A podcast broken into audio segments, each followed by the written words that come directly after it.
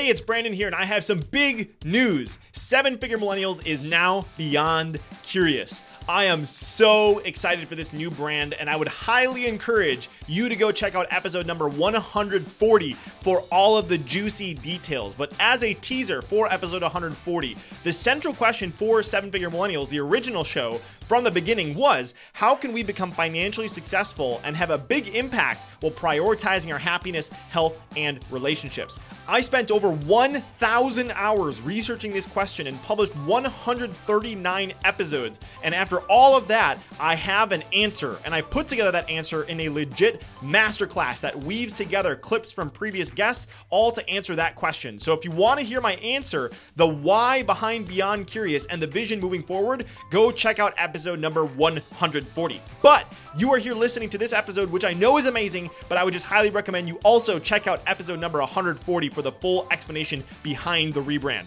All right, here's your episode.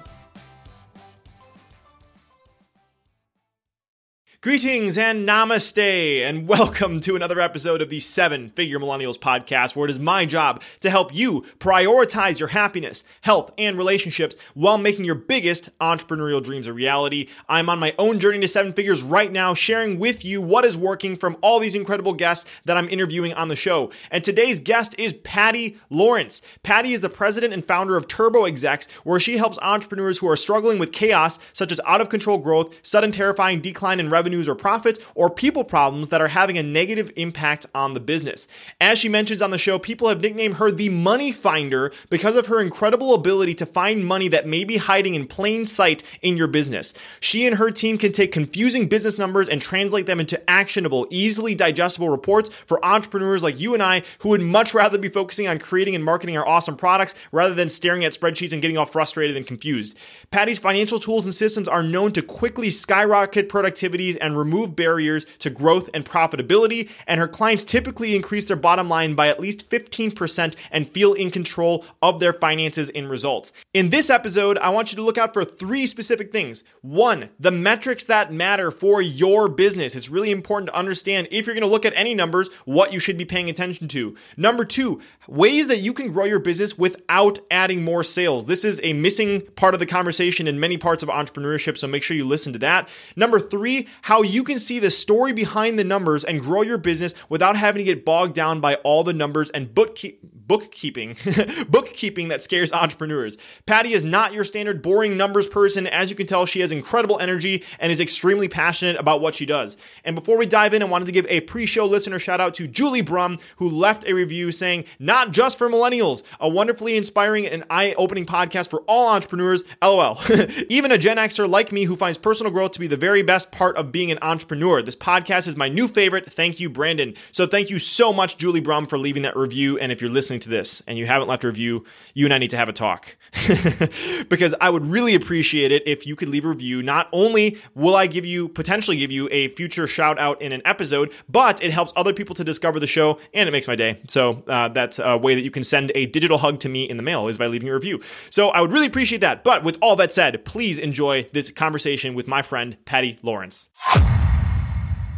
If you had to pick between A, making a ton of money, B, being happy, healthy, and surrounded with people you love, or C, making a meaningful impact on the world, which would you choose? The good news is that today we don't have to choose. So the question is how can entrepreneurs like you and me, who have a vision for our lives and aren't willing to settle for anything less, how can we become financially successful and have a big impact while prioritizing our happiness, health, and relationships? You and I are on a mission to find out, and we have an incredible journey ahead of us. My name is Brandon Fong, and welcome to the Seven Figure Millennials Podcast. Patty, welcome to the show. Thank you so much. It's a pleasure to be here, Brandon. Yes, I'm really looking forward to diving into all the incredible content that you have. And one of the things I thought would be interesting to start is in my homework, I saw that you actually grew up and your dad was an entrepreneur and he had a well drilling business. And so I thought it'd be interesting to maybe talk about some of your early experiences of growing up and kind of seeing all the stuff that your dad was doing and maybe if you played a role in that business and what you did there. I'd love to think that I had a, a really big role in the business, but uh, not so much. So yeah, I was um, I started out as dad's helper. So it's water well drilling. So we're in the state of Indiana, not uh, not far outside Chicago, and so yeah, my dad. I spent uh, summers helping my dad out, and what I would do when I wasn't in the office, and he needed an extra set of hands out on the job, which by the way, is in the Mike Rowe dirty work category. Um, nice. Um, basically, doing some shoveling of some sludge and things that come out when they pump it out of the hole that they're digging, obviously. And uh, you know eh, eh, that's heavy. That's some heavy lifting, and of course, it's dirty work too. So yeah. Um, so yeah, I got a, a, a, good short sleeve. You know, the farmer's tan. Got got that going in the summers, and um, and did my weightlifting.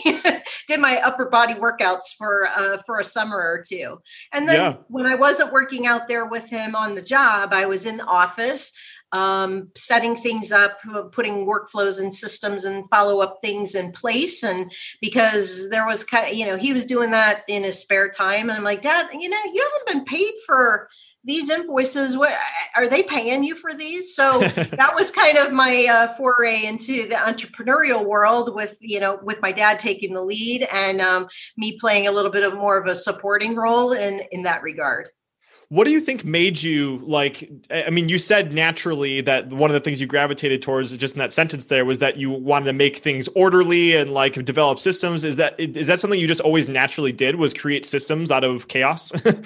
I did really. It's it's like a problem solving background for me. You know, it's the need to solve a problem, and I see a problem, and I, I want to put a fix in place. So I really wanted to help him because he is focused on the business like so many entrepreneurs are right? That's that's your audience. We're we're focused on our business. We're focused on moving it forward. We're focused on what we do well not mm-hmm. the other stuff right? The stuff oh bookkeeping oh accounting oh the office stuff oh my gosh answering phones. But that that all you, you need to have somebody doing that. You need to have mm-hmm. people that that have the gifts that can help you take care of that so you can focus on the move forward, right? The path yeah. forward for your business. So is that something that you like as a little kid, you always found yourself solving problems? Like, do you think that came like, is that something your parents always encourage you to like be a problem solver or you just, you just kind of woke up one day and you're just like, I can't stand these problems. I'm going to come up with ways to solve it. oh, I think, I think part of it is, uh, is your environment. So, you know, and, and part of it is what you like to do. So I was I always like math and science and those are always, you know, those are problem solving areas. Um, mm. I just gravitated more toward the math side of the math and science. Um, I didn't get too far into science into high school because I really wanted to focus on the math. And then there were some accounting courses that opened up, and I was like, this is me this is totally me i love this so and then it, it had the business you know tie into it and all of a sudden I was hooked. So yeah. that that was the path that I took, and um, you know, I, you know, using those math and problem solving skills in business, it, it's accounting. It's yeah. totally accounting. So yeah, that's where I ended up. Well, it's funny. I always like asking and diving into these questions about childhood and that kind of stuff because I think it's so interesting to find entrepreneurs that are working in businesses that are a direct manifestation of what who they always were, you know, mm. as a kid. That's why I thought it was really cool coming across my research. And obviously, we're going to dive into all the stuff that you do as a as a fractional CFO. But um, I just thought that was really cool that you know it was something that you just did naturally, and that when you see entrepreneurs that are in alignment with the things that they've always naturally done, I just think growing your business becomes so much easier because you're just is as my mentor Jules and our mutual connection from from Tribe for Leaders show, he says alignment equals velocity, and I just think that's really really accurate.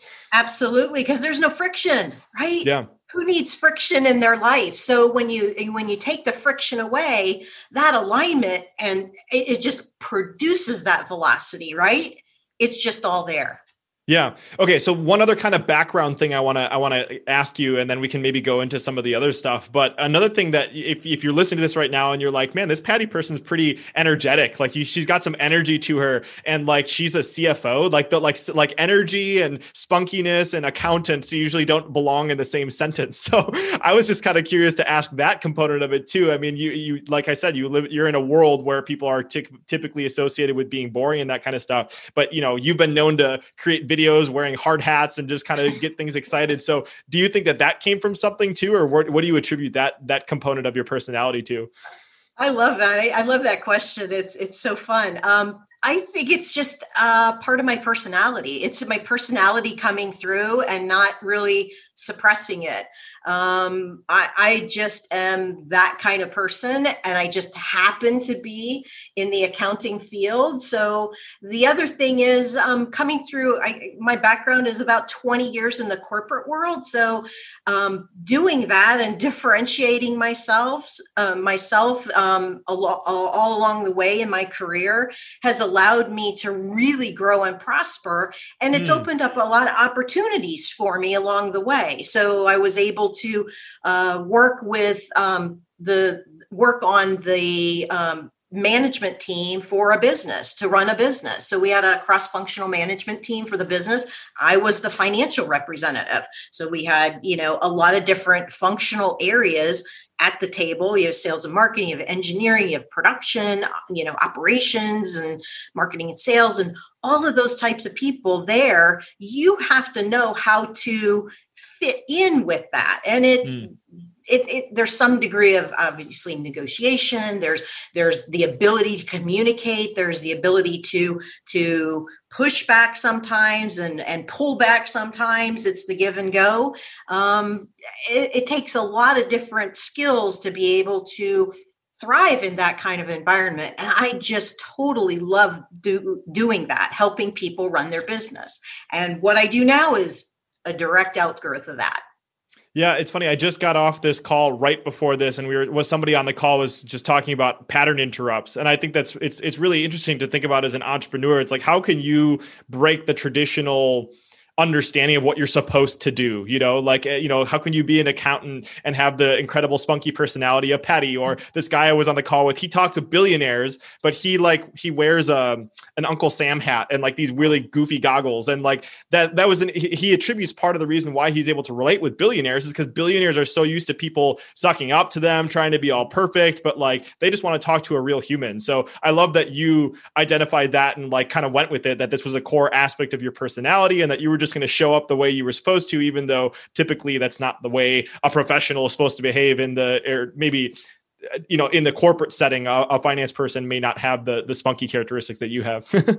Exactly. That's not something i want to do is put a mask on or crawl under a rock just because somebody expects me to show up that way i show up as me and i'm hoping you know that people you know can connect with that they can connect with the, the, the real authentic patty and this is who i am i have a personality i'm able to connect with people uh, uh, your listeners included um, because I'm a real person. I'm a human being just like, you know, everybody else is. Yeah. Okay. So people listening right now, they they heard your bio in the intro. They heard that you had this experience with this well drilling business. They know that you're an, you're a spunky accountant, but I'm sure pe- or uh, spunky finance professional. I don't want to say accountant. Sorry. Uh, but so they so they have some flavor of that. But uh, I I want to kind of paint the picture of and introduce what you do uh, via a story. And one of the things I came across on your site is one of the clients that you served. His name is Dean Stoltzfus, I think, uh, if I got that correctly. And reading his right. site, it was it, it, was one of the one of the clients that you helped. And I, I was hoping maybe if it's not Dean or if it's somebody else, if you can maybe tell a story of a client that you've helped, because I think that really will set the stage and paint a picture for people as to the kind of work that you do as a fractional CFO. Yeah, absolutely. So Dean was uh, a, a, client a while back uh, in in my career as as a fractional CFO that I was introduced to via Vistage Group. So uh, not not too different from TFL. Um, that uh, you know he was struggling with his numbers because uh, you know he they weren't timely. They he always questioned them. He wasn't sure what they really meant, and uh, uh, were they even worth the paper they were printed on. So you know get, getting into the organization and kind of assessing the individual who was in the controller position um, assessing what that individual was doing what they were um, you know putting out from an output standpoint in terms of reports and you know and the ability to answer questions process those questions really understand what dean was asking him. Um, and i think he really didn't understand the operation. That was problem number one don't understand the operation.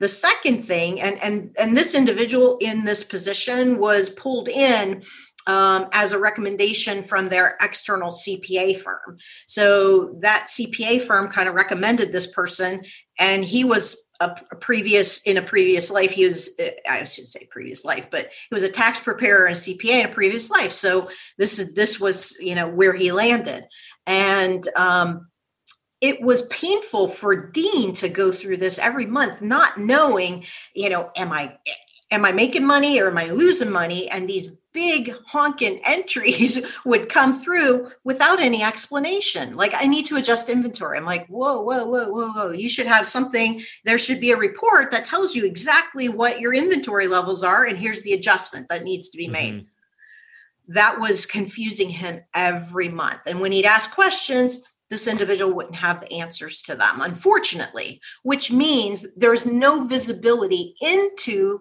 the results every month of the business. So Dean would think it's going this way based on, you know, operations, we're making we're selling, we're shipping, we're doing all of these things, but then when the numbers would come in at the end of the month, wasn't even close. Wasn't even mm-hmm. close. So what I did was I gave him feedback on this individual and the job they were or were not doing and the things that they could uh, you know like actions you could take right this instant to you know low hanging fruit check check check you know three things you can do right away. And then there were things that were going to take a little bit more time and effort you know that rounded out the list. Well came back dean said this guy's out patty you're in so all of a sudden I had I had whoop, I have a job. I went from kind of consultant to I'm I'm an interim. Now that was back in the day when I did things on site and things like that. But we made, you know, we ticked off those first three boxes and all of a sudden Dean was like, Whoa, Patty, this is awesome. Where did you, you know, I'm like, mm, I know what you need, Dean. You need visibility so you can run the business so you can make decisions that is moving the you know that move the business forward and so let's let's look at the rest of this list and let's prioritize it and then let's get going. So that's what we continue to do. We continue to knock those things off. And I kind of worked myself out of a job because they really did need somebody in there on a full time basis. So we hired somebody to backfill for me. We still keep in touch. I had lunch with them, I don't know, probably about a, a year ago. I would touch base with them because we probably worked together about six or seven years ago. And um, he's doing really well and his business continues to hum in the accounting department. And they are growing like gangbusters. So yeah. to well, me that's thank- that's a success story. Yeah, thank you so much for sharing that. I just kind of want to take this and package it in a way for seven figure millennials to, to, to really think about because I will just say, um, when I was in college, I accounting was not my strong suit. Numbers, I just I do not like accounting. And my uh, one of my best friends and I, Sam, he would do my accounting homework, and I would do his writing homework because it was kind of a, a classical. You know, I'm I'm a writer, copywriter, and uh, you know, kind of a creative guy, and he's the numbers guy. So we used to just trade, and it worked out perfectly. But the reason why I share that is because I think it's a really common theme for entrepreneurs that we love creating things, we love launching new products, we love focusing on the, like getting our ideas out into the world. And then lots of the times, you know, in order to continue to grow at sustainable levels, we have to understand what the what actually happened as a result of what we're doing. And obviously there's the whole marketing component of it. You need to understand your marketing numbers, but the the, the finance numbers is also a huge component of it as well. And that's why I wanted you to share Dean's stories because I think that it is such a common theme for entrepreneurs to see a, a bunch of people in their organization or that are professionals that are pointing figures and saying, I just report the numbers. And then you get this scary spreadsheet and you have no idea what the hell you're supposed to do with it. And then like, and then, and then it's just like, I don't even know what this means. I just kind of give up. So like, that's why I kind of wanted you to highlight that because I love what you do is really making it's so manageable for people to take a, an entrepreneur like me that doesn't like the numbers but can digest it in a way that I'm like, okay, I know what this means now. So thanks for clarifying. So appreciate you sharing Absolutely. that. Absolutely. Yeah. So so let's dive into some of the the stuff that you do. So l- let's just start from the the, the ground zero. So um, we've mentioned the term fractional CFO a few times. So can you maybe just explain what that means and kind of what a day to day is once you come into someone's business as a fractional CFO? Sure. Fractional CFO is basically working with the owners, right? Owners, um, business owners, and entrepreneurs to really understand what's going on in here, right? To me, th- this is your head. I'm pointing to your head for those just listening. so, so what's going on in the owner's head and translating that into numbers. Okay. So in your head, you have a plan of where you want to take your business. So let's extract that by asking a bunch of different questions and let's translate in, that into a financial plan. Okay, that's quantifying what your what your head says your plan wants to be in in a move forward type of scenario, and let's put that into numbers. Because what happens is then we can look at your progress against that plan which mm-hmm. came from your head. That's where your dreams are right? And we're formulating what that plan needs to be to take you forward. And that is the plan from a financial standpoint now we do more than just that. We're looking at um, things that you can do better in your business. Where's low hanging fruit? Where and and jules calls me the money finder because we can find money in your business. That's that's off in a corner and it's um, maybe unproductive. Maybe it's it's not collected. Maybe it's maybe wasteful spending that's you know not not adding to the bottom line in any sort of way. We're looking for returns on investment in your business. You talked about marketing spend. You know is that really the highest and best use of that money right? Are we getting the true return for that money so we're engineering some some things, some systems, some some workflows into your business that are going to help streamline help take duplication. I call it touch it twice, the touch it twice syndrome. We, we, want to touch it once, right? So we want to streamline those things. We are also looking for areas that you, you might be spending too much. So we look at your financial performance in a way that could shake some of that out so we have some ways to torture those numbers to tell us the story behind your numbers and to tell us the story of what's going on month in, month out in your business. Yeah. Well, it reminds me of I had a guest on Josh Fonger and he has he creates this he has this system called work the system and the the visualization he gives the people is about designing your business from a outside and slightly elevated perspective because so many mm-hmm. times as entrepreneurs you're sitting within your business as this cog in the machine and it's like really hard to see what the heck is going on on the opposite end of your business when you're stuck on the inside of it but taking an outside and slightly elevated perspective allows you to look at it from a perspective like okay what needs to be tweaked here. How can we look at this? And it sounds like you know that's part of what you do as well as you take the picture of what's going on in an entrepreneur's mind or a business's mind and you're like okay let's translate that into something that we can actually look at and like what it looks like when it's actually executed and that uh, we can digest it in a way that's understandable instead of it just being kind of this foo-foo concept that lives in our brains. Exactly. And and the great a great analogy for that is you you really can't read the label from inside the bottle Love the that. best Love place to read the label is on the outside of the bottle. mm-hmm. Similar similar scenario to what you explained is you really need to be outside looking in, and to have that perspective eh, is is hard to do from the owner standpoint but to have that you know have somebody partnered in your business that that can give you that advisory you know perform that advisory function and that role fill that role is you know is a, a wonderful thing to have especially if, if somebody's got a lot of business experience in a lot of different industries.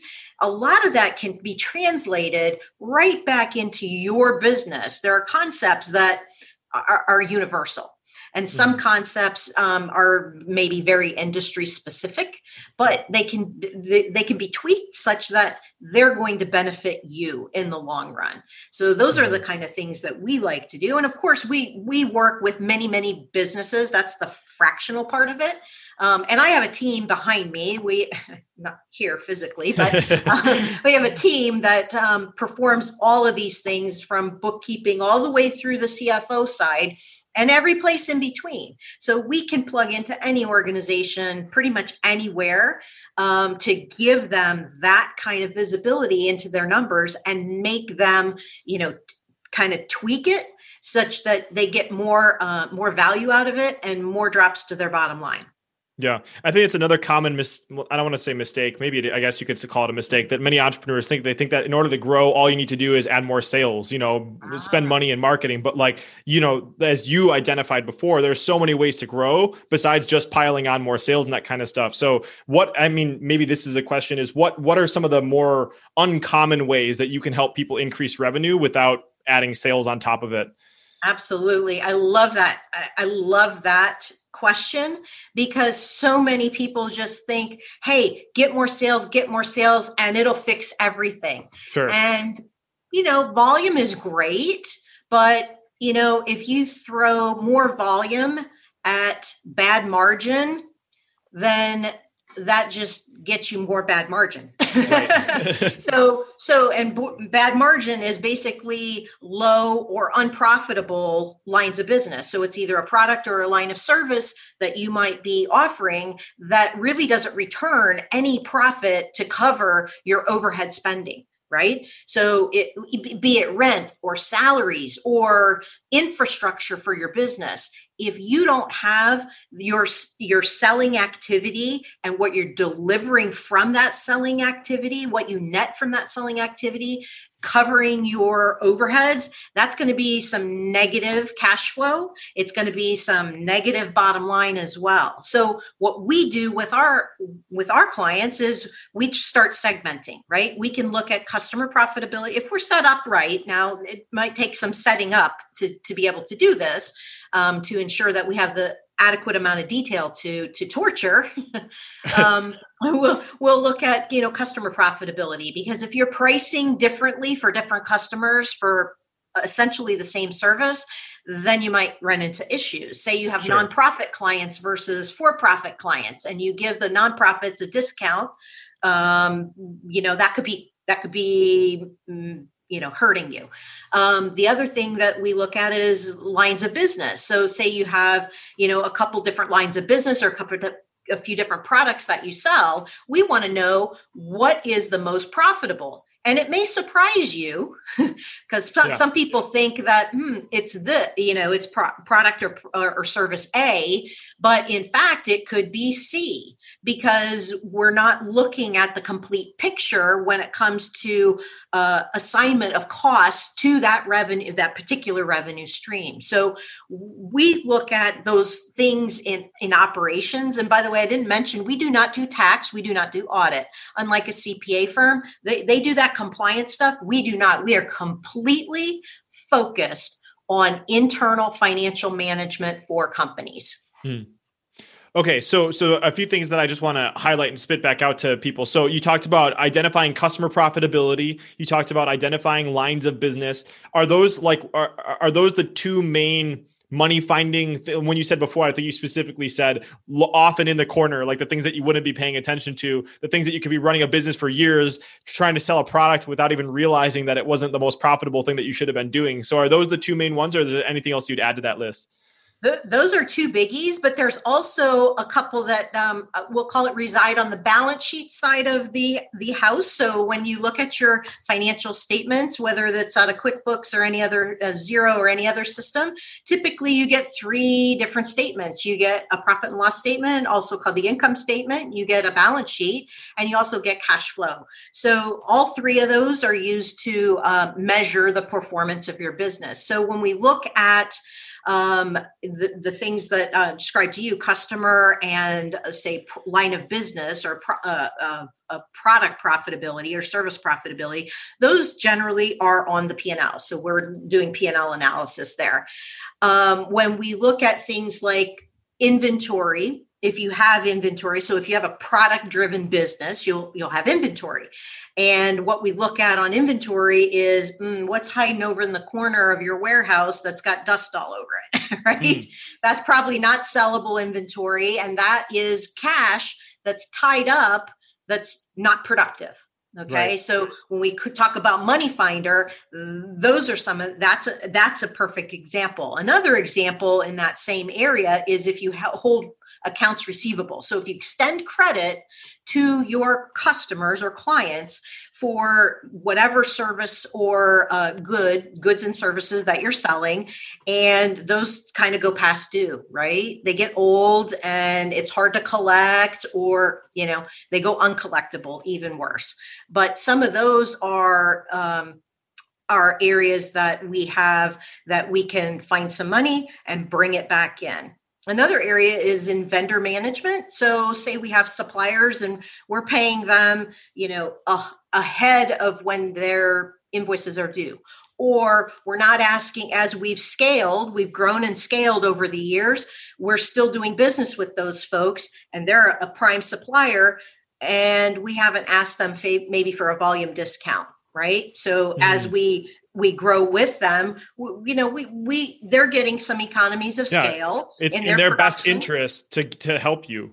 Exactly exactly and we want to continue to do business with them for for a variety of reasons um, and relationship as well. So we we want to kind of rein that in and, and make it work to our benefit. So we help people we help our clients identify those types of opportunities as well yeah. Well, I'd love this conversation because, again, just going back to the initial question I asked, it's like thinking about the ways that you can grow your business without having to add more sales and marketing. And it's like if you have a leaky bucket, pouring more water inside of the leaking bucket is not going to do anything. So you have to go around and plug things. And there are lots of ways to creatively grow that I think aren't as publicized in the entrepreneurial world. Like one example, I was watching a presentation from Roland Frasier, I want to say. And one of the things that he talked about was like, um, how can you take something that's one of your biggest costs in your business and actually turn it into a profit center? So, like a, a, a, way that you could potentially do this, and I'm just spitting this out here, is like if I create a process in my company to, um, you know, and I'm paying someone to edit the videos and distribute them all over the place and turn them into blog posts and create a YouTube video, that could be a cost as if I'm hiring somebody to do that. But if I built a system around that and it's really efficient, I could take that and I could actually sell that and turn that into a profit center where it's like instead of me paying someone, someone pays me to help them do that that. And so I think there are lots of ways that,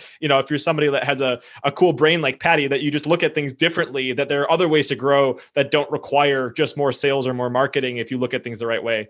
Yes, that's an awesome example of flipping the script, right? Yeah. Where people just look at it as an expenditure, as an expense of their business, but if they if they do it right and they do it really really well to your point, they can flip that script and make it an income producing asset, if you will, within their business. Yeah, and vendor vendor management that's kind of a, a cool thing to zoom in on there too, because people people don't think about that. Like if you're an entrepreneur that is selling digital goods, you know, uh, may, maybe not be considered a vendor, but look at your uh, merchant account, your payment, your you know, there's there's uh, you could negotiate per, fractions of a percentage on your merchant account and save a crap ton of money.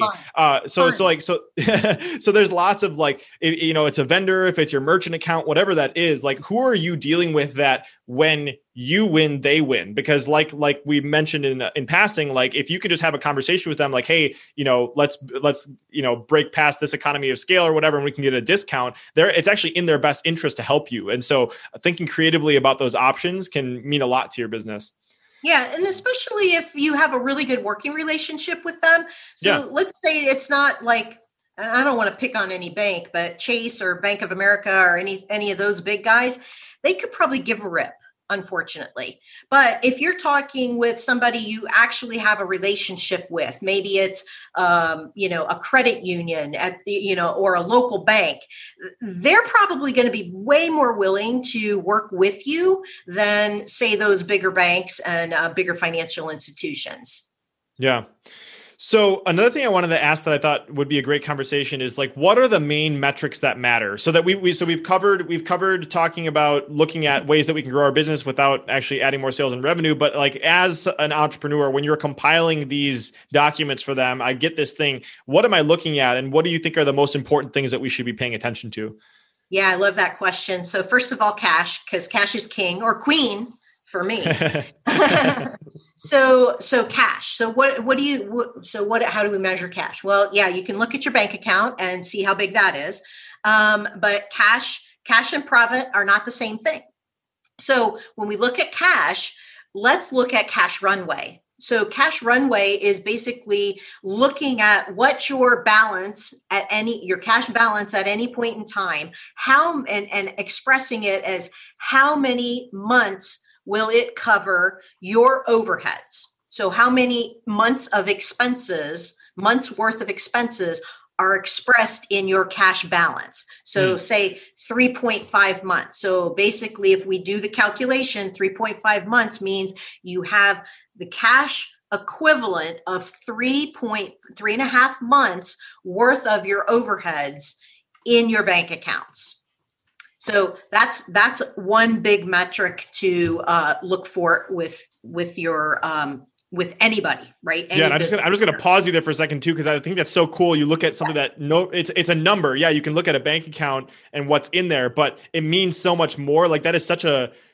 more useful story that you can tell yourself instead of looking at a dollar amount inside of your bank account versus how much it actually means for your business. So I think that's part of, and we can dive more into that later about like what you're doing when you paint a picture with the numbers and paint a story with the numbers. It's so much like it means so much more when it's expressed that way than anything else. So just wanted to add that. But you can oh no, and and, I'll tag on to that just just a little bit more to that.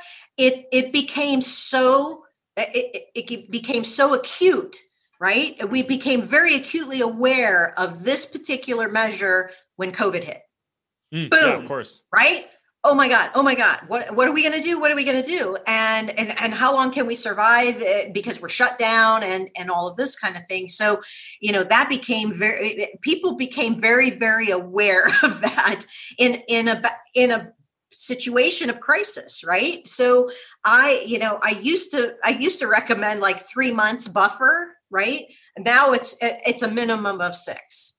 okay, just people. moving forward I, in yes. general, in case another so, COVID hits. Yeah, COVID hits, and it show it. You know, it's once. hopefully, it's once in a lifetime thing for yeah, us right. to have to go through, right? But but i'm you know taking my three months and taking it up to six months and saying people should have a reserve of at least six months worth of their overheads in re, you know in reserve on in their in an account somewhere right? Yeah. Not operating. They they just need to have that. So like that, that, you know that's a, that's a good tip for your for all the listeners, regardless of the size of your business. You know that that is something that you know, like I said, came to a head very very quickly. Um, yeah, back in March. Yeah, so that's something somebody can take away right now is just thinking yeah. about what what this cushion looks like for you and how to set yourself up for a case like this. And I know I know we were talking about metrics that matter, but this reminds me of something I saw in my research. Something else you talked about. I think you did a video on uh, you know when COVID hit is uh, this this number or I don't want to call it a number, but something called a BAM, a bare ass minimum. Yes. So, so can yes. you maybe tell us tell us what a BAM is? And sure. I think it's kind of re- related to this this uh, buffer that we were just absolutely talking about. Absolutely. So that that was uh, that was my COVID talk. So so that was early on in COVID when everybody was kind of trying to figure out what what exactly they were going to do. Like, I'm shut down, or you know, what what am I supposed to do? How do I react to this? And so, yeah, I was talking about a BAM. When BAM is um, just an acronym, BAM for a bare ass minimum.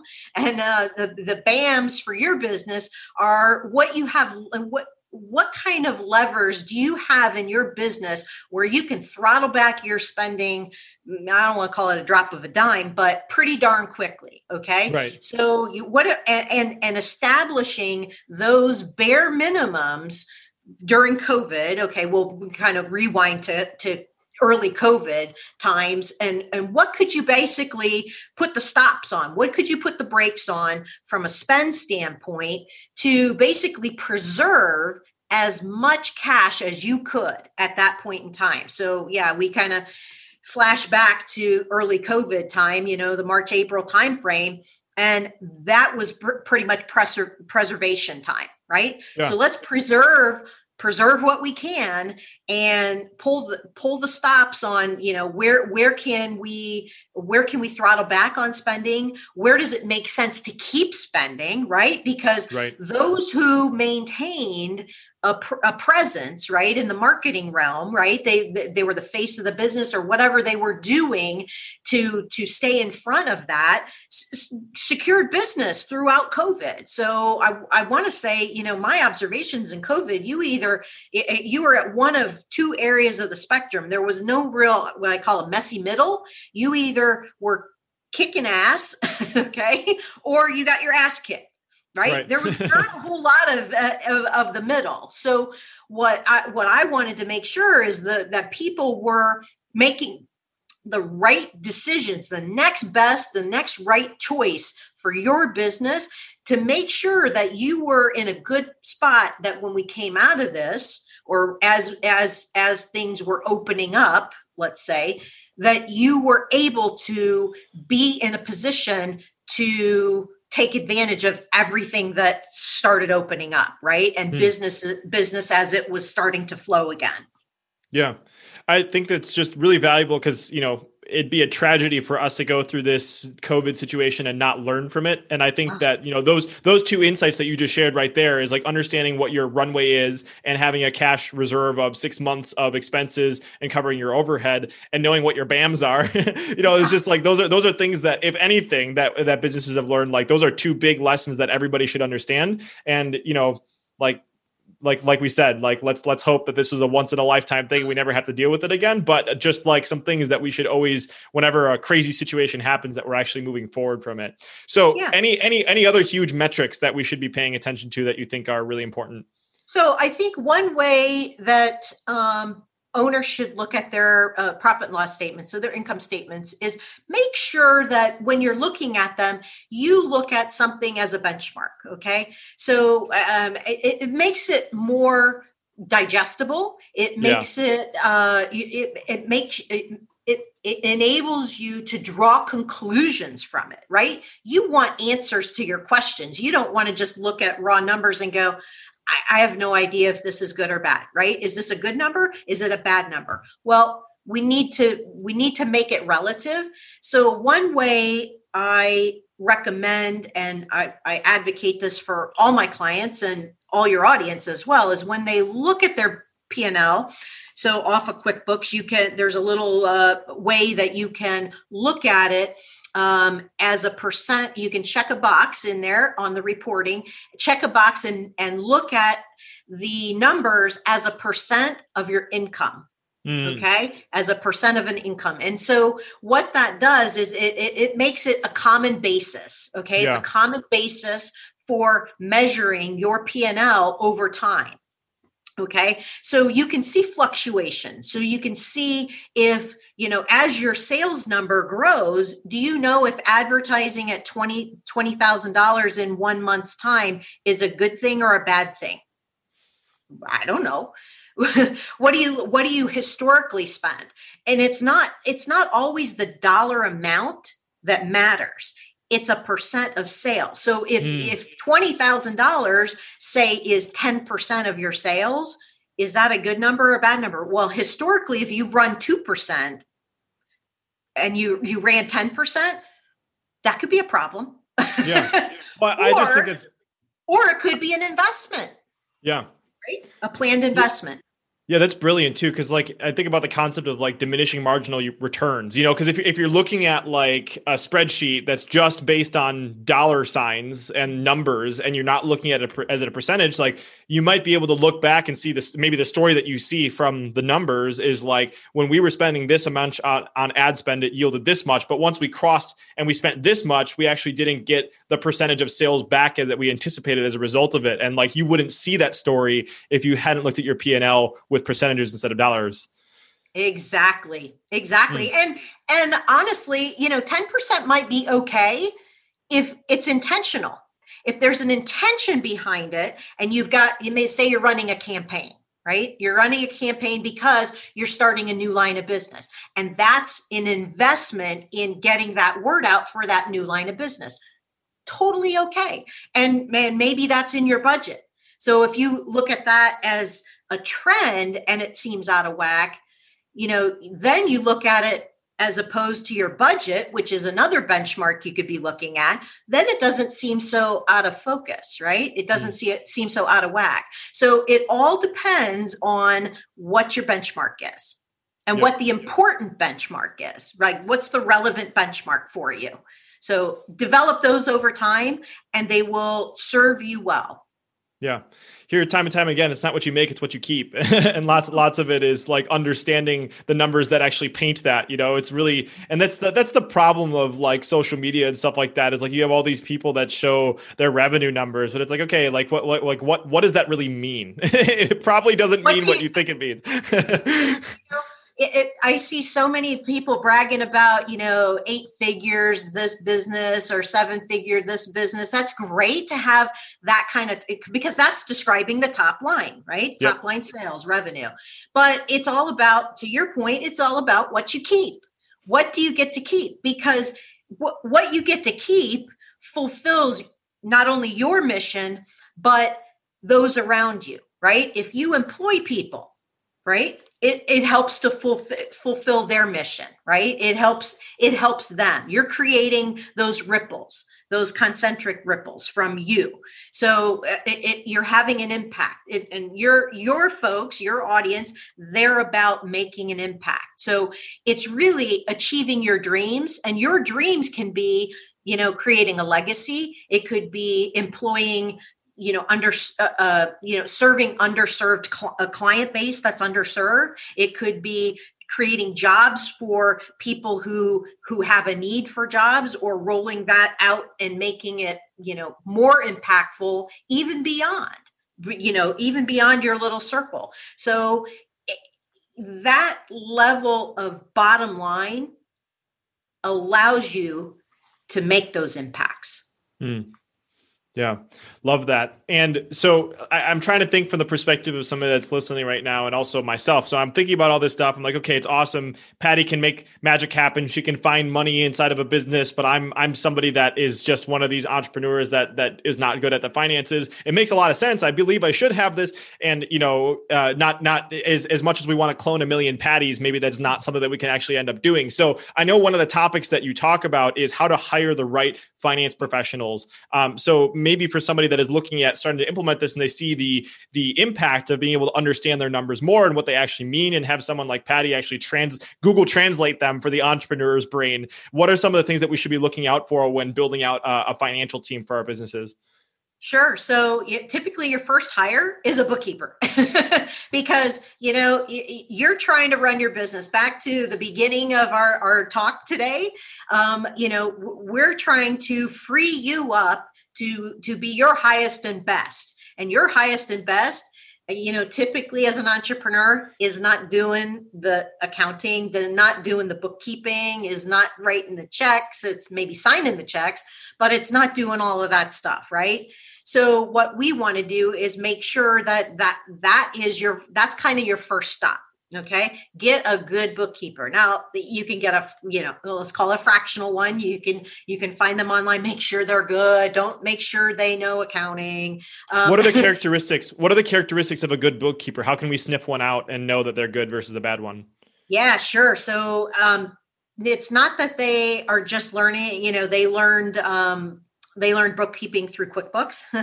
they they probably have a, either some kind of bookkeeping certification, not QuickBooks, um, or they have a, uh, an associate's degree, something like that, where they've they understand accounting um, because they're going to take you the the furthest as you grow and scale your business. So that's going to be uh, an important hire. Um, and if you can't afford that kind of person right off the bat, like I said, there are fractional people out there that that you can get um, to come in and, and virtual as well. Yeah. Where you you know everything can be done virtually. Uh, COVID had taught has taught us pretty much everything can be virtual, right? right? what are some red flags like like i think that's always a good question to ask is like you know sometimes you can look at what to look for but like what are the things that you you should be like oh, okay i don't know if that's a good person i should hire Sure, that's that, and that's a great question because not everybody thinks that way until it's too late. Like, why didn't I see that? So, so first of all, um, you know, a CPA is usually not the best person to be able to help you through this because they're compliance based. We talked a little bit about the tax and the audit. That, that's their focus. They're really not focused on the operations of your business and and what it's going to take. Uh, you know, they don't have that experience base. So that's kind of a red flag. The second red flag is if they don't, if they've only had a short history uh, of accounting or maybe they do they're jack of all trades let's let's call it jack of all trades like um, i do social media marketing and quickbooks and uh, you, you, know you know what i mean um, I'm a janitor. So that. that's probably that's probably a red flag too.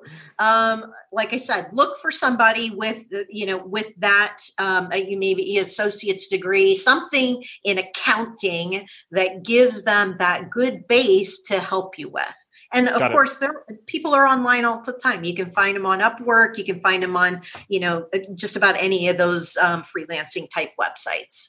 Got it. Okay, so bookkeeper is the first hire. Who else are you looking for after that? after that so so you can you continue to grow and scale and then you're like wow we're we're beyond you know it, it, we've we've got good bookkeeping but i think we kind of need that next that next level that next level is probably like we'll call it stat uh, accounting manager maybe controller ish type person where you know now you're you know maybe a couple million dollar business and you've got full-time bookkeeping but now you know you're you're starting to do strategy and trying to you know figure out oh my gosh what's next? And we've got this opportunity out there and maybe we've we can invest in something or a new line of business or something like that you need somebody to kind of uh, uh, at that same level kind of play at the what ifs right mm-hmm. and look at not only making sure that everything's running on a day-to-day basis properly but also you know what are we what's the path forward right? What's what's that next level stuff that we should be looking at as you you know a line of credit? Do you have a line of credit right? Do you have a line of credit for the the fluctuations in your business so that you, you know you you are protected right? Because we all know there are ups and downs in in business um, and we've lived through them the last oh year or so so we want to protect ourselves from that. And uh, you know, how do we do that? Oh, and then, then there's some insurance stuff that we need to be worried about. And we're hiring employees and onboarding and some HR, a little bit of this and a little bit of that. So getting that next level professional in there is is is wise to do as you you know cr- kind of cross into that one two million dollar uh, zone and and and then get into the real crux of your business right? Which is you know you're leveraging now. You've leveraged um, people. You've leveraged you're leveraging systems.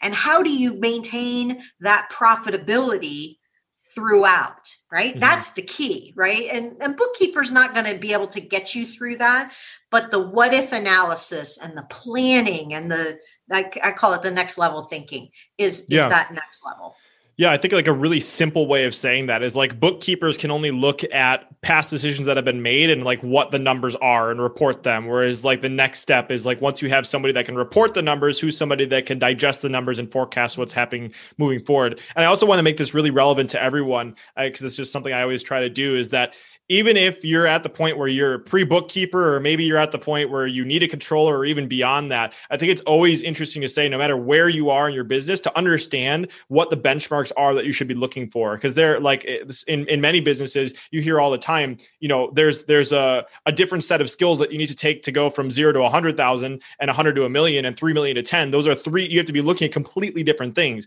And so that's why I like to ask these kinds of questions to people like Patty. It's like, okay, what are the layers that you should be looking for? Because like with every new level, you need new levers, new levels of visibility, new levels of clarity, and those come in the in the terms of people. And so, whether or not it's relevant to you in your specific time of business right now, it's it's always really good to understand these things because you can be more valuable when you help others, and you should know what you need to be looking for moving forward. So. Awesome. Well, uh, another uh, uh, this is this could be a completely well. L- let me just ask any any anything else when it comes to is there anything else beyond the controller? is there anything else you want to add to this conversation about hiring the right finance team? Yeah. Um. Again, CPAs not a great choice for your CFOs just because of the background experience. I think one other thing to look for is do they have does that individual that you're thinking about bringing on board have some operations experience meaning um, have they worked inside a business have they been a relied upon resource for the business owner, the entrepreneur? You know, have they been that trusted advisor before? Um, because I think that's an incredibly uh, powerful role at that next level. So I'm talking kind of controller level and up to make sure that they're giving you the sage advice um, to take into consideration as you're making those uh, decisions on how to move forward, best path forward, best next best choice um, mm. in your business. Awesome. Cool. Well, this this might be a complete uh, turn, but I did want to ask this because this is something I think I remember having our first initial conversation. I was like, I love the copy on your site. Like, like somebody knows what they're doing. Do you write your own copy, or do you have somebody else do that? Um, I think it's a combination. So, okay. and, and sometimes it gets tweaked. So, so we have, um, I, I have, I, because I know my strengths and I know my weaknesses. So I have actually outsourced my marketing, um, including my website. So they maintain my website, but they do awesome work. So um, yes, uh, that is one of my weak areas. But they what they do is ask me to write up certain things like okay patty well, here's what we're thinking about doing on your front page can you do something here and i'm like well yeah sure i can do that and then they you know they can kind of wordsmith it around they get the gist of it and then they um you know amp it up a little bit so yeah well there's so there's it, just so it looks really impressive. yeah, well, there's there's two things I want to highlight here. One, what Patty just said, it was a perfect example of who, not how. She understands what her important things are that she needs to understand, and then she needs to partner with other people that are in their unique abilities. And so that that's fantastic. The other thing I want to say is, yeah, I, I would I would highly recommend checking out Patty's site, turboexecs.com. If it, if it isn't anything just to like look at the copy on the site, there's some it's some damn good copy. Like, I mean, I, am a copywriter, and like, there's this line. I think I said it to to to Patty. Uh, like, I, I pulled from the site. Imagine having someone on your team who loves designing high functioning businesses as much as you love creating and distributing your product. Like I, am like a, a, a like as you're a money finder, I'm like a word finder, and I love seeing like great articulations of like, man, I read that I was an entrepreneur. I was like, man, if I could find somebody that loves that as much as I love designing and creating cool stuff, that's awesome. So just wanted to to give you a pat on the back for that. And if somebody oh. wants a good example for copy, go check it out. Thank you so much. I appreciate that, and I will pass that along. awesome, cool. So uh, I know we're we've been going for a while here, so I have a few kind of shorter questions that I actually haven't experimented with in the past, and I borrowed some of these from from my, my one of uh, my favorite podcasters, Tim Ferriss, um, and I, I, thought it'd be kind of fun to ask some of these. So, um, do you? What is one of the best or most worthwhile investments you've ever made? It could be investment of time, money, energy? Like, is there something maybe in your business, your personal life that you just got a lot of return and value from whatever this investment was?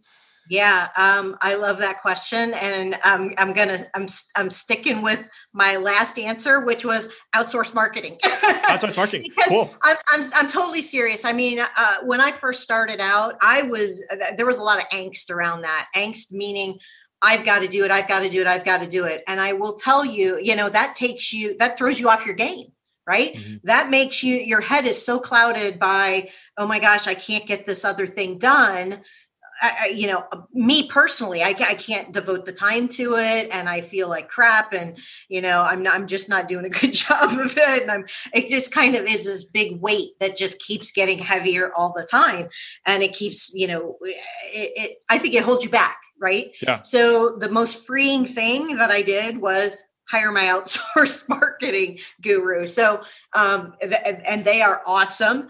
And um, yeah, they've they've grown with me all along, and I've learned so much from them. And they've helped me to um, become the you know the uh, even more outgoing than I was before. So I got to thank them for that. You know, coming out of my shell and and really leaning in right? One yeah. thing that, that uh, i'll give you three things that that tie into that.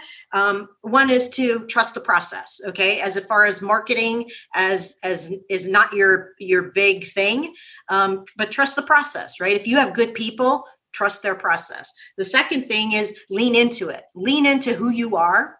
Um, lean into all the good things that you have to give to people. And the third thing is be authentic right? That's what people want they want you to show up as you. So those are the three things that I have gleaned from my marketing experience, my outsourced marketing experience over the my you know uh, it's been seven years or so that that I've been doing that. So I've been learning along the way. Um, and and that's been you know one, one big benefit for me and i will tell you it does take the weight off of you and it allows you to free up brain capacity right?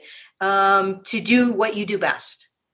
Thank you for sharing that. That was an incredible answer. And one of my favorite books is uh, Unique Ability 2.0. Not that many people know about it, but Unique Ability 2.0. It's written by strategic coach. I don't know if Dan Sullivan wrote it, but this like this is one of my favorite topics of all time. Is just the concept of unique ability. People is unique ability. People other people call it your genius zone. Other people call your superpower, whatever that is. And this ties back to like the very first question that I asked Patty, and that's why I always like this, asking this kind of stuff. Is like, are you operating within your unique ability? We talked about Patty seeing her dad grow her business from an early age and always liking the system systems and structure and that how she gained velocity in her business because she's stuck in that zone. And what she did by hiring an outsourced marketing firm is she very clearly identified that in, in unique ability, they have four quadrants unique ability activities, excellent activities, competent activities and incompetent activities. I am my unique ability zone is doing these kinds of podcasts. It's writing, it's creating content, it's designing business uh, systems for marketing and and structure for operations. But my incompetent zone is exactly what what Patty does. you know, it's like that's it's, it's where it's like, and so so she understood the, it's the exact opposite for her is the is that she's really good at the the numbers and stuff like that. And so you can have a one plus one equals eleven once you understand that concept of what your unique ability is, which ties back to you know what who you have always been and leveraging that in your business. So thank you for sharing that. Uh, another quick uh, question that I wanted to ask: What are some of the biggest mistakes and myths that you see uh, you know entrepreneurs facing when it comes to uh, finance, and what are the biggest wastes of time? Yeah, so I think one of the things that um, is uh, the myth out there is um, the confusion of profit and cash. So mm. there's a distinct difference between profit and cash. Cash is what is uh, on your uh, in your bank account, and profit is what's left after you are done paying the bills. Not always the same um, because you've got things that are, let's call it non cash items in there. You've also got spending, let's call it investments in your business. So, say if you have brick and mortar and you have to buy furniture, well, that's not showing up on your income statement in your in your uh, profit, but you have to maintain enough profit in your business to be able to generate that cash flow to cover those things. So, mm. you know, cash and cash flow different than profit slash net income. Definitely a big one. And I'm sorry, your your second the second part of your question. No, what are the biggest waste of time? Like, do you see people spending like a oh time obsessing around a number? It's like you shouldn't even be looking there. Like this is just stupid. Like something along those lines. Yeah, um, I I see people obsessing with their books right? And and and and like hands on with their books. It's like why are you even spending time on that when you're ge- it's that genius zone again you know we're in the opposite quadrants. Well, you need to spend time focusing on your genius zone instead of focusing on things that are just sucking the energy right out of you. Mm-hmm. so once you focus on that genius zone uh, the rest is going to fall into place right I don't don't worry about you know that nano thing and you know that you spent fifteen dollars on last month. what you know, trying to rack your brain about what was that, and and racking the bookkeeper's brain about what was that, because it doesn't make a hill of beans difference in what right. you, you, made. Right, fifteen dollars is not is not your. Pr- if it is, we got to talk. But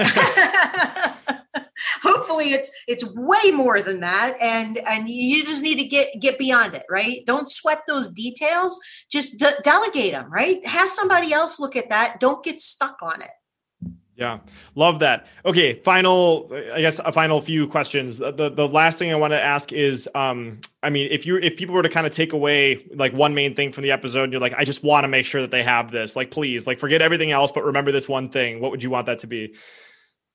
Cash is king and you need to focus on cash on your business. So really understand how much your how much the balance of your cash represents in terms of how long will you keep operating your business if everything else ceased.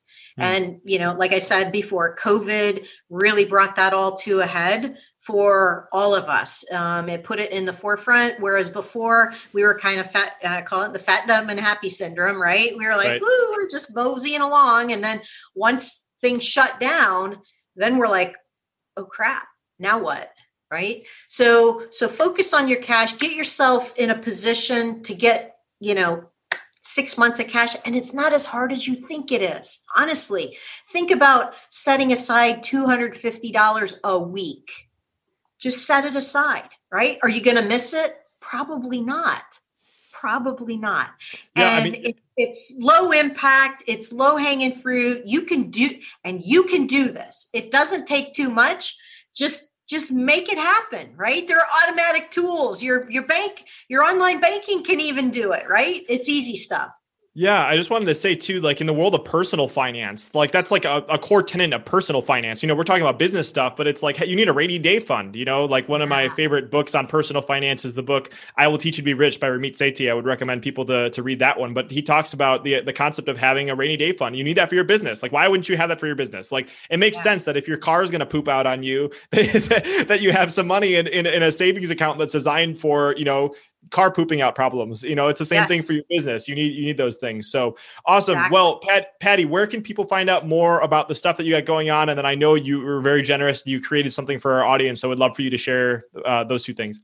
Absolutely. So you can find out more about us at turboexecs.com. That's www.turboexecs.com, like turbocharged executives, turboexecs.com. And the freebie that I have for you is is basically a salary tool. So for all of you that are paying yourselves in your business, which aren't we all? Um, what I do is uh, it, it's it's basically how to solve for the level of sales that you need, you will require for your dream salary. So not this, not necessarily what you're paying yourself today, but what you want to pay yourself in the future. What could that look like? And it's just a little salary tool that'll help you uh, uh, frame that up, and I call it solve for X. Yeah, love that. And that's at turboexecs.com slash salary dash tool. So that's turboexecs.com slash salary dash tool. And at the time of this recording, which we're recording this on February 18th, I don't know when this is going to come out, probably a few months away. Um, but I, am in the middle of building a site for Seven Figure Millennial. So hopefully, when this episode comes out, you can go and check out the Seven Figure Millennial site and like just click the link there. but if not, turboexecs.com slash salary dash tool. And I just wanted to say for everybody listening, if this is your first episode, just wanted to say welcome. I'm so grateful that you found the show and that we got to hang out with me and Patty today. I hope you become a regular listener and subscriber subscriber, and I bring on incredible people like Patty all the time. And as you can tell, I like to dive deep. I don't like ask surface level questions. I like to kind of uncover all that cool stuff. So, um, and if you're somebody that is a regular listener of the show, I just want to say thank you so much for your support. You're what makes this possible. Really, truly appreciate you and thank you. And so, whether you're new or returning, I just wanted to say if you could go out and leave a review on the show, help share Patty's message. Uh, and you know, if you love this episode with Patty, just go ahead and, and share that with a friend that you might think is super valuable for the friend that's interested in numbers, or maybe they're the entrepreneur that sucks at numbers and they need to hear what they need to be paying attention to, just pick one friend that you think this would be really relevant with and just click that share button. We really appreciate that. So, Patty, thank you so much for coming on. This has been a blast and I really appreciate you coming on. Thank you for having me. I had a fabulous time. Awesome. Thanks so much. Hey, it's Brandon here again, and I have a quick favor to ask before you head off, and that is if you are listening to my voice right now and you are currently using either Apple Podcast or Spotify, it would help me a ton if you could stop what you're doing, take five seconds to tap the number of stars that you think the show deserves. So if you're on Spotify, there's a place to add a star rating right underneath the name of the show. And if you're listening on Apple, just scroll down where you're seeing all the episodes and there's something that says tap to rate. Just tap the number of the stars that you think the show deserves. And you may not know this, but I typically spend over five hours of my own time each week just researching a guest on the show. And then there's the time that's spent recording the show, the intro, reaching out to new guests, and of course, all the editing, publishing, promoting that my amazing wife and high school sweetheart Leah helps me to manage. So, all that to say, there's a lot that goes on just to get to the point where you listen to this episode. So, if you appreciate the content and have 10, 5 to 10 seconds to spare, it would help a ton if you could leave a quick rating on the show. Extra credit if you choose to leave a review, but just tapping whatever stars you feel the show deserves helps a ton and it takes so little time. So, whether You choose to do that or not, I so appreciate you, and I'll talk with you soon.